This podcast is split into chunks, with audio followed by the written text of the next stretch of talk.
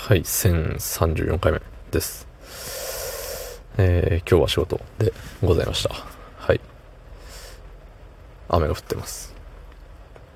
私の心は、うーん、まあ、それなりのいい天気だと思います。はい。そんな本日、えー、6月6日火曜日、23時53分でございます。はい。あれよ。まあ物事は捉え方によってね、なんか良くも悪くも捉えられるわけじゃないですか。ね、あの、感じ方この間、ちらっと見たドラマのワンシーンで、なんか言ってたんですよ。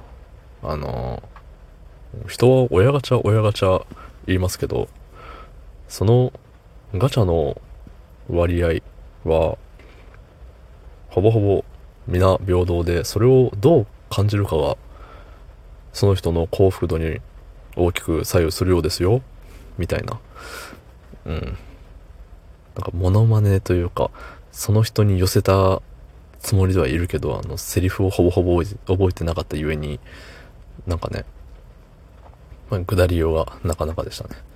まあまあそんな感じでね、あの、あんちゃんつってね、言ってたんで、はい。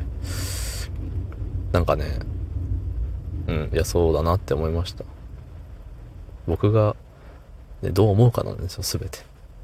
うん。僕の人生なんで、僕がどう思うかなんです。どんな、なんか、ね、変な話だったとしたら僕がいいと思えばいい話なんです。僕が嬉しいと思えば嬉しいことなんです。ね。まあ、都合のいい時にこういう話をしてるんですけどね。はい。都合よくそうなれたから、こういう話をしてるだけでね。はい。いつもそういう風になれるわけではございません。はい。で、最近さ、あのー、何？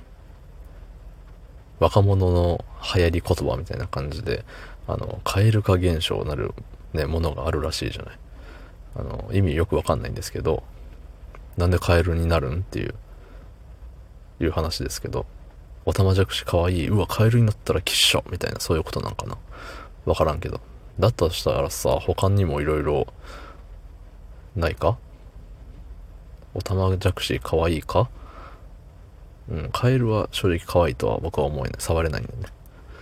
うん、かといってオタマジャクシも触れるかって言われたら、あの、極力触りたくはないね。うん。もうそういうもんか。芋虫、肝からの、うわ、蝶々、綺麗、可愛いみたいな。逆のことは何？蝶々化現象とか言うんでしょうかね。まあまあまあ。そうですさ、その蛙化現象なるものの言葉の意味がさ、もうどんどん、ね、もう広まってるというか、意味がさ、もう何？本来の意味ってどこに行ったんだろうっていうような感じになっちゃってんじゃねって思うの。かっこいいって思ってた人がかっこよくなくなっちゃったみたいな。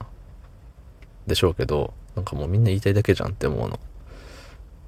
で、そのさ、まあ、テレビなりさ、その、ネット上なり、蛙化現象という言葉が今若者の中で大流行中。ちなみに蛙化現象というのはみたいな感じでさ、挙げられる例がさ、フードコートで席を探してうろうろしてる、キョロキョロしてるところを見て、冷めたとか言ってるけど、ねなんかもう、いや、わけわかんなくない？これ同意できる人おるん？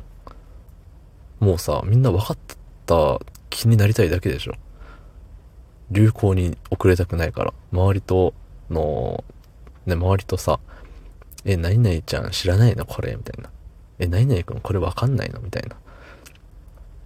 言われたくないために無理やり合わせている結果、こんなわけわかんない状態でしょ。